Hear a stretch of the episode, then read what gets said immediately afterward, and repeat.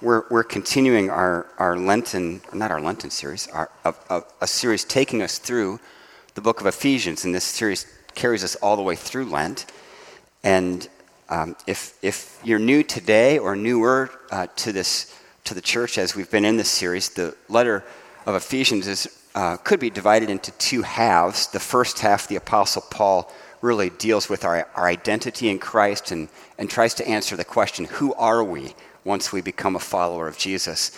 And then the second half kind of deals with the implications of that. What, what shall we do now that we are followers of Jesus? Now that we've been made new in our identity, what's our calling and, and how do we lean into that? And if you remember, uh, we think theologically this is really important. The Apostle Paul started with identity because that's the first step to understand who we are in Jesus before we start thinking about what we're supposed to do. Because you and I have this default setting where we like to try to do stuff for God to make ourselves acceptable to God. And that's not the gospel.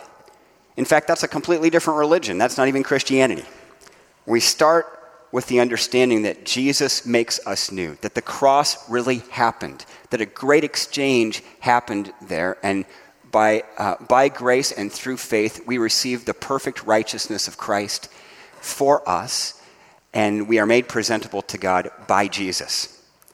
And from there, we sort out how to work out our salvation with fear and trembling, meaning how to become more and more like Jesus in this life, here and now, how to work with God and what, what uh, the Lord is doing in the world. That, that's the order, and it's really important. And we'll see that order reiterated in the passage we read today. Now, when Paul does make this turn from uh, identity to calling, when he, when he moves to calling, he focuses very quickly on how we treat other people.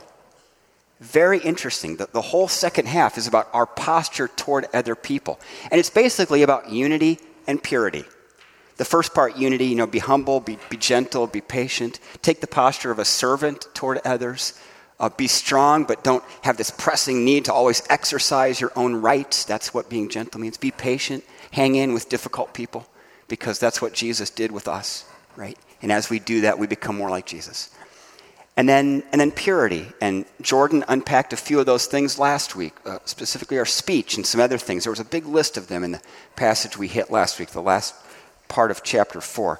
And, and now in chapter 5, the Apostle Paul re- really zeroes in on sexual purity, what that looks like for the follower of Jesus. So let's listen now to that passage, Ephesians 5 1 through 20. The Apostle Paul, writing to the church at Ephesus, Ephesians chapter 5, hear God's word. Follow God's example, therefore, as dearly loved children, and walk in the way of love, just as Christ loved us and gave himself up for us as a fragrant offering and sacrifice to God. But among you there must not be even a hint of sexual immorality or of any kind of impurity or of greed, because these are improper for God's holy people. Nor should there be obscenity, foolish talk, or coarse joking, which are out of place, but rather thanksgiving. For of this you can be sure no immoral, impure, or greedy person, for such a person is an idolater, has any inheritance in the kingdom of Christ and of God. Let no one deceive you with empty words, for because of such things God's wrath comes on those who are disobedient. Therefore, do not be partners with them. For you were once darkness, but now you are light in the Lord. Live as children of light, for the fruit of the light consists in all goodness, righteousness, and truth. And find out what pleases the Lord have nothing to do with the fruitless deeds of darkness, but rather expose them. It is shameful even to mention what the disobedient do in secret, but everything exposed by the light becomes visible, and everything that is illuminated becomes a light. This is why it is said, Wake up, sleeper, rise from the dead, and Christ will shine on you. Be very careful then how you live, not as unwise, but as wise, making the most of every opportunity, because the days are evil. Therefore, do not be foolish, but understand what the Lord's will is. Do not get drunk on wine, which leads to debauchery. Instead, be filled with the Spirit, speaking to one another with psalms, hymns, and songs from the Spirit. Sing and make music from your heart to the Lord, always giving thanks to God the Father for everything, in the name of our Lord Jesus Christ. This is the word of the Lord. Thanks be to God. Thanks, Jordan. So that, uh, you know, the piece about understanding our identity first and then thinking about our calling is reiterated in the first couple verses. Here they are again. Follow God's example, therefore, as dearly loved children, and walk in the way of love, just as Christ loved us and gave himself up for us. Uh, the, the instruction is clear follow God's example, as is the posture we're to take as we do that, as dearly loved children. Uh, dearly loved children. You know, it's identity, then calling. It's always that way in Christianity. It, it's believing and then behaving. Uh, Christian ethics always emerge from Christian identity. This is the way God deals with people. He doesn't expect us to come to Him clean, He meets us where we are and invites us to come to Him. And that's good news because you know as well as I do that none of us can clean ourselves up before we come to God. This, this is the gospel that while we were still far off, enemies of God, in fact, Christ died for us to bring us back. You know, story after story in the New Testament. Jesus uh, in Luke 15, three stories of seeking uh, uh, uh for that which was lost and not giving up until it's found. This is God's heart for us, for you, me, for every single person in the world right? And this, this is really good news. It's always identity and then calling, it's always receiving the grace and then figuring out how to live in it and live it out. So now we're talking about the live it out part, not forgetting that we have already received it. Right? Not allowing the voice of condemnation to sneak back in there and say, Look how terrible you are. You're never going to get this right we say no to that voice, right? Because look, we love because he first loved us. Right? We follow the way of love only because Jesus has loved us first. So, as a follower of Jesus, is your most basic concept of yourself a dearly loved child? Think about that. When have you seen that?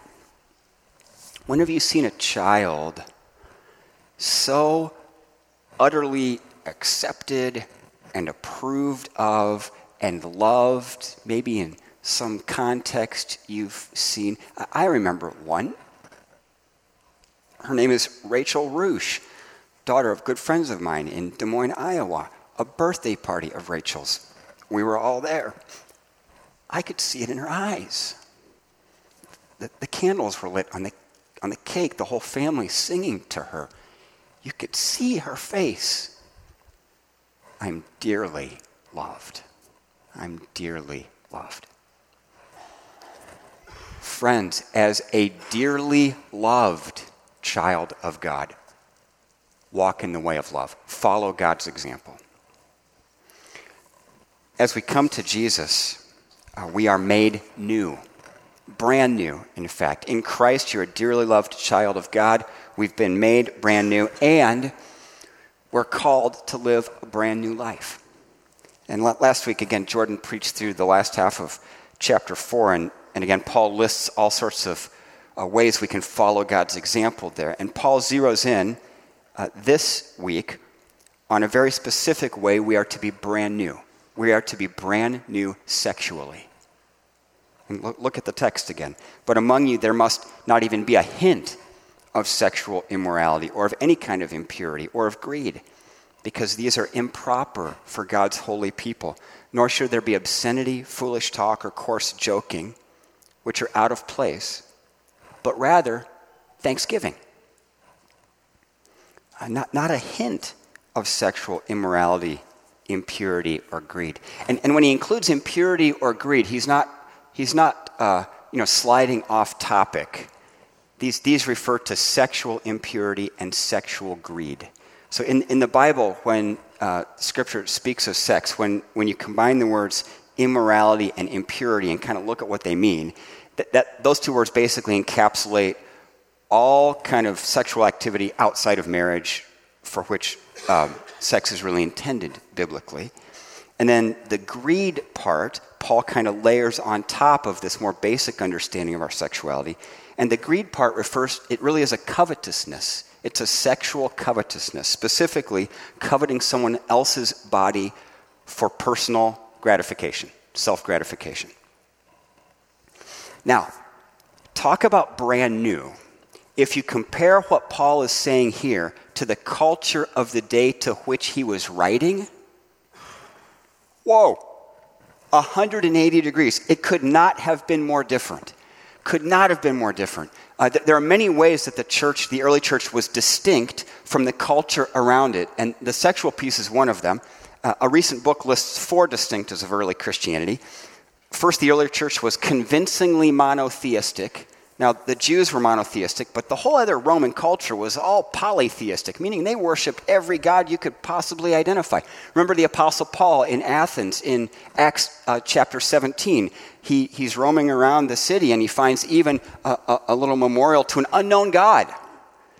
And when he addresses the, the great philosophical thinkers of the Areopagus, he says, I see you're religious in every way. You even have a temple to the unknown God. Wow. You worship everything, including the stuff you don't even know about. I mean, the, the culture was completely polytheistic, and here comes the church with a, a message of one Lord, one God, one baptism, one faith. And a whole boatload of people joined them. What did they have that caused people to join them? The, the church was warmly welcoming, meaning the generations old problem of tribalism was suddenly overcome. People of every tribe, nation, and tongue were coming together in the church and were warmly welcomed by the community. Now, just if you look at human history in general, this is socially extraordinary because tribalism is the greatest problem in the world division among people. But suddenly, you've got a whole large community of people laying aside self interest to welcome everyone into their community. What caused that? What did they, what did they have? The, the church was convincingly monotheistic, warmly welcoming, and radically pro life. Christians went to the local trash dump to rescue babies who'd been thrown there to die of exposure. That was the early ancient world's version of abortion. The kid would be born and they just throw him in the trash dump. But the Christians wouldn't have it. They went to the dump and picked him up and raised him as their own. They were also categorically opposed to the Colosseum and all other forms of violence as sport, and there were many in the Roman world. Why? Because they valued human life in a brand new way because of what Jesus had come and said and done. And finally, they were sexually revolutionary. Did you know that the early church led the single greatest sexual revolution in the history of the world? That that is not an exaggeration. The early church led that. Now I'm not talking like Woodstock 1960s, you know, no holds barred, do whatever you want sexually. It wasn't that kind of revolution. Nor was it a puritanical uh, uh, kind of power play of religious leaders to put a kind of a big spiritual thumb on people. It was a revolution to reframe human sexuality based on a renewed understanding of human beings because of Jesus. It, it, it was an attempt to press Control Alt Delete and reboot the entire system. Like we need to we need to shut the machine down and just bring the whole software up again because it was getting all twitchy and way out of order. Now, now, if behavior follows belief in Christianity, if Christian ethics emerge from Christian identity, then what did Jesus bring that caused Christians to be so different sexually? And again, Christians weren't perfect in this, just read 1 Corinthians. Right? But, but what we believe and, and, and that to which we aspire, how did that change so much? Uh, now, now, the only ethic guiding sexuality in the ancient world was the avoidance of public shame. Actually, that was the basis of all ethics in the Roman world, the avoidance of public shame. If something caused, would cause you public shame, you shouldn't do it. That was the ethical standard. Uh, there, there, was no concern for the, the other or you know, greater society as a whole. It was if it was going to be bad for me publicly, I should not do it. It was basically the just don't get caught kind of thing. And, and sexual practices had, had literally gone off the rails. I mean, there, uh, Greek goddesses, there was reg, regular uh, uh, sexual practices in worship, engaged in temples. The whole community would be invited to participate in this. It was about as off the rails as you can imagine. So, what changed? Well, Jesus comes Right? And remember, Jesus' Bible, the Bible that Jesus was reading, is our Old Testament. That was his Bible. And he read that, and he looked in there and he was like, Look, every human being created in the image of God. Every single one. We can't just turn that off and on when, whenever we want. And, and then in the New Testament, there's this unpacking of a Trinitarian theology of our bodies, of our physical bodies. Did you know this?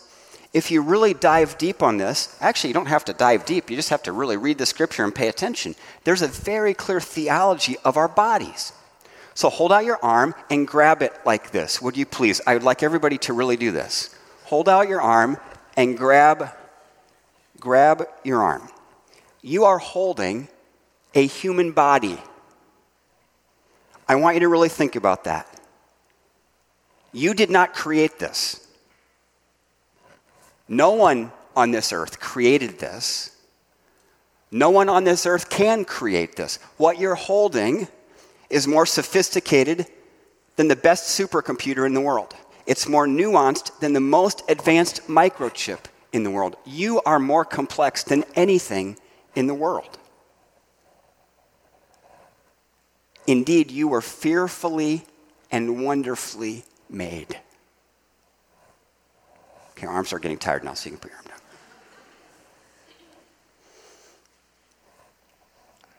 I mean, sometimes we've got to wake ourselves up again, right?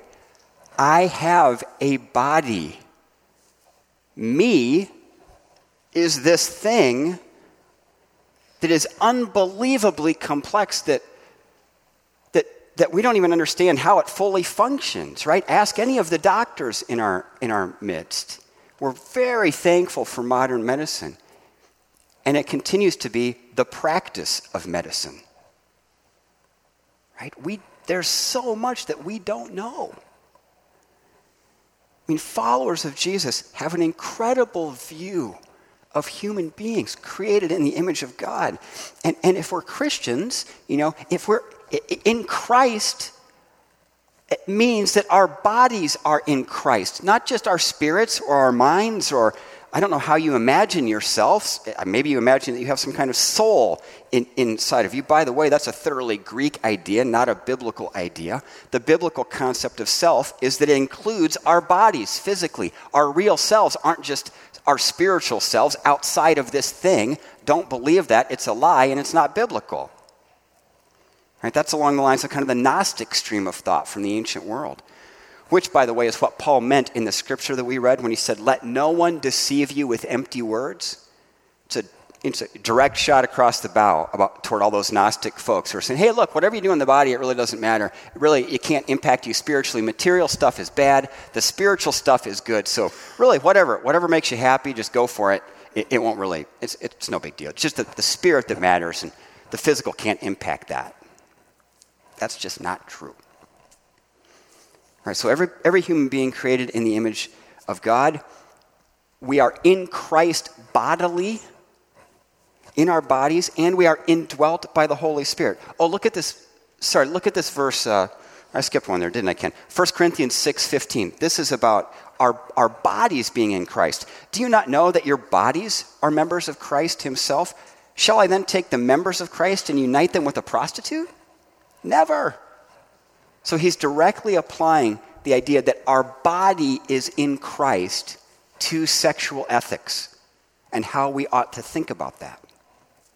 Uh, and then we're also indwelt by the Holy Spirit as, as followers of Jesus. Do you not know that your bodies, again, not just your spirit or your heart or your mind, your bodies are temples of the Holy Spirit who is in you, whom uh, you have received from God? You are not your own, you are bought at a price.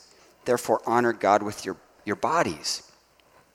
I mean, talk about revolutionary. If, if you think about uh, a way to interpret the Bible as this if, if you try to identify the redemptive movement being suggested by a text as you understand the context into which it was written, right? So, so Paul was writing all this stuff about sex into a, a context that was off the rails sexually, and it couldn't be more opposite, right? So the redemptive direction the apostle is leading us is toward a whole new way of thinking about sexuality. I mean, completely revolutionary.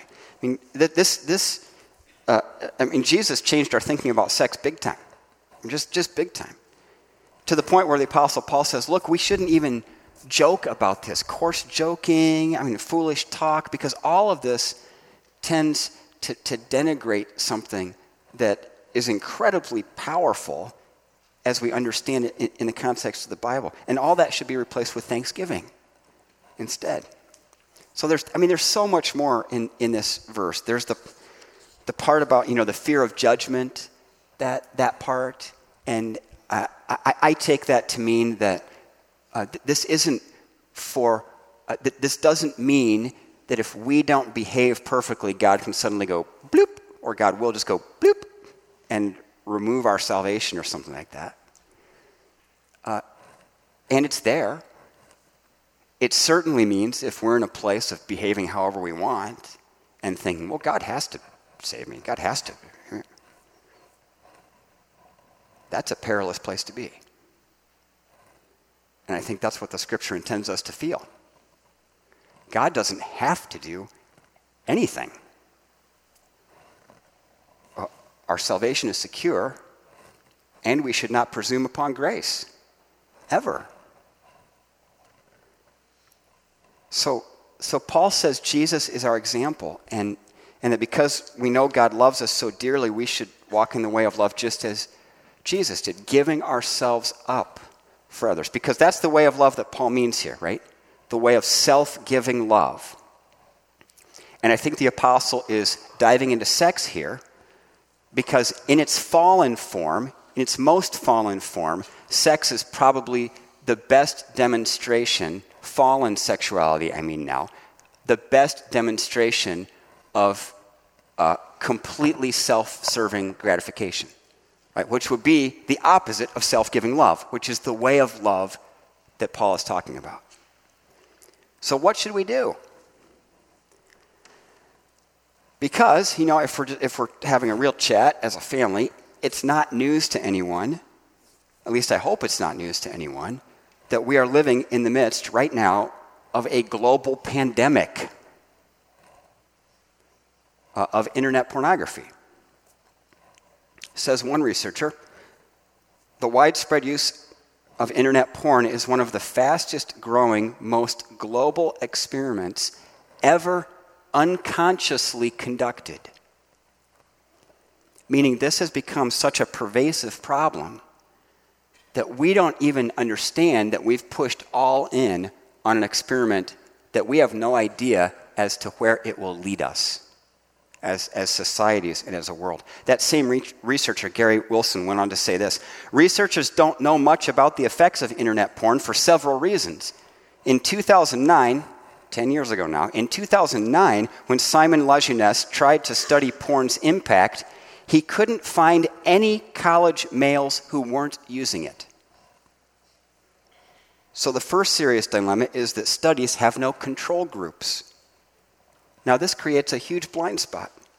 Imagine that all guys started smoking at age 10 and there were no groups that didn't. We would think that lung cancer is normal for all guys. I mean, the, the statistics that we know about, about pornography know, say that it's not just a problem for guys, it, it's a problem for people. Uh, nor is it just a problem for those who claim to be atheists or agnostics, right? It's very much a problem for Christians and people of all spiritual stripes, to be honest. This, this is a problem for people. So, what do we do with this, this massive collision of realities that we're experiencing here? This huge thing that's happening in culture, in society, that nobody seemingly wants to really talk about, but it's real. I mean, this is the elephant in the room. And then you flip over to the, the biblical teaching that says, But among you there must not even be a hint of sexual immorality. Mean, talk about, talk about a, a huge avenue for the adversary to get in there with messages of, condemnation and guilt and, you know, keep the church pressed down. I mean, this is just massive. So, what should we do? Gladly, Paul tells us what we should do. It's right there in the passage. And it shows great wisdom and understanding for how people work. It's about how to reorient our lives around self giving love rather than self serving gain. Here's what he says Be very careful then how you live, not as unwise, but as wise, making the most of every opportunity because the days are evil. Therefore, do not be foolish, but understand what the Lord's will is. Don't get drunk on wine, which leads to debauchery. Instead, be filled with the Spirit. I used to go to a, a big uh, leadership conference in Chicago every year, and it was, it was always the week before the Chicago Marathon. And one of the, one of the teachers whom I really enjoyed at that time was a guy named John Ortberg. And he had a regular kind of shtick that he did every year to kind of give a shout out to the people who were going to run the marathon at the end of the, the week. And he'd, uh, he'd kind of ask the whole group, big group, hey, how many people, you know, today, like today, right now, could go run a marathon? And of course, the people who had been training for the Chicago Marathon who were there would raise their hands. And there'd be, I don't know, whatever, 30 or 40 crazy people who actually raised their hands, right?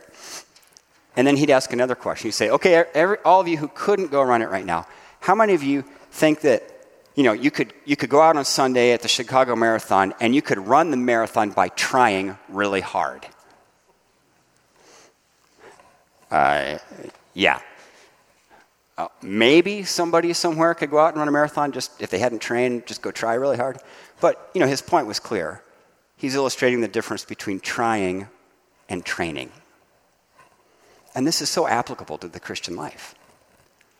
You know, we, we will not live out our faith fully by trying harder. It'll be like going to try to run the marathon on Sunday with no training. So, what does training look like spiritually? To, to become stronger so as to run the race with perseverance. Right? It's right there on the screen. Be very careful then how you live. Uh, you know, careful, wise, and understanding people add structure to their lives where they need help they, uh, they open themselves to accountability and invite a few trusted people in.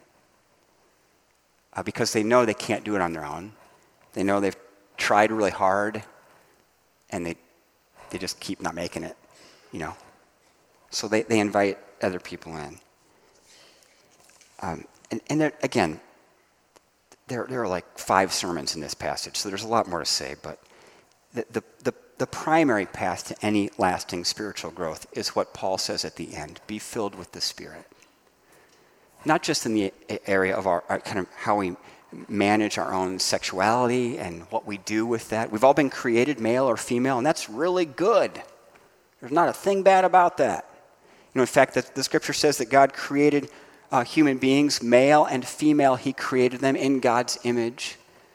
And He looked at them and said, They are very good. Very good. Um, so, how, how, how do we become more like Jesus in anything in this life? This is the primary way be filled with the Spirit. You think, well, what does that mean, really? Th- that little passage there at the end means a whole lot, actually. And it's all packed into the verb there. It's an imperative, it, it's a command, uh, not, uh, not a tentative proposal. Christians are to do this. Second, the implied second person uh, pronoun is plural. If we were Southern, it would read, Y'all be filled with the Spirit. It's not an individualistic thing, though we do this individually. The church is to do this together. Uh, third, it's in the passive voice. We do not fill ourselves with the Holy Spirit.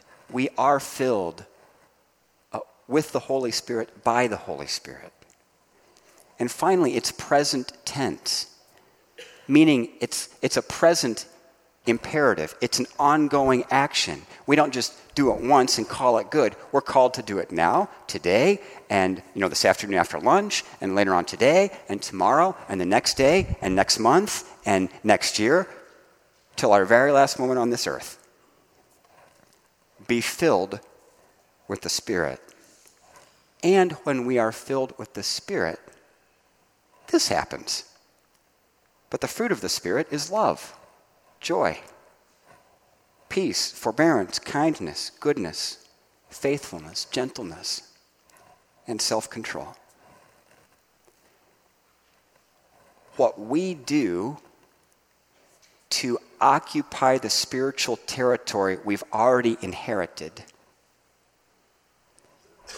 is to pursue Jesus sidle up next to Jesus. If you want to be more like Jesus, spend more time with Jesus. If you want to live into that brand new life and, and become uh, more like Jesus, be filled with the Spirit and go on being filled with the Spirit. And if this triggered anything in anyone with which, uh, about which you would like to talk more, I would love, love, love to talk and promise you a safe place to do that. In Christ, we are made brand new and we are being made brand new. Therefore, there is now no condemnation for those who are in Christ Jesus, because the law of the Spirit of life has set us free from the law of sin and death. In the name of the Father, and the Son, and the Holy Spirit. Amen. Pray with me, would you?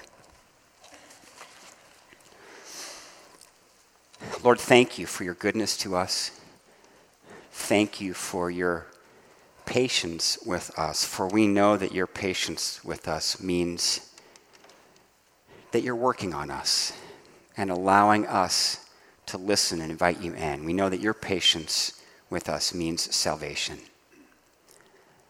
God, pour out your Spirit on us. Help us to be filled again right now by your Holy Spirit that we might grow in you in some small way in all of the fruit of the Spirit you mentioned. Thank you, Jesus, that you have already made us clean.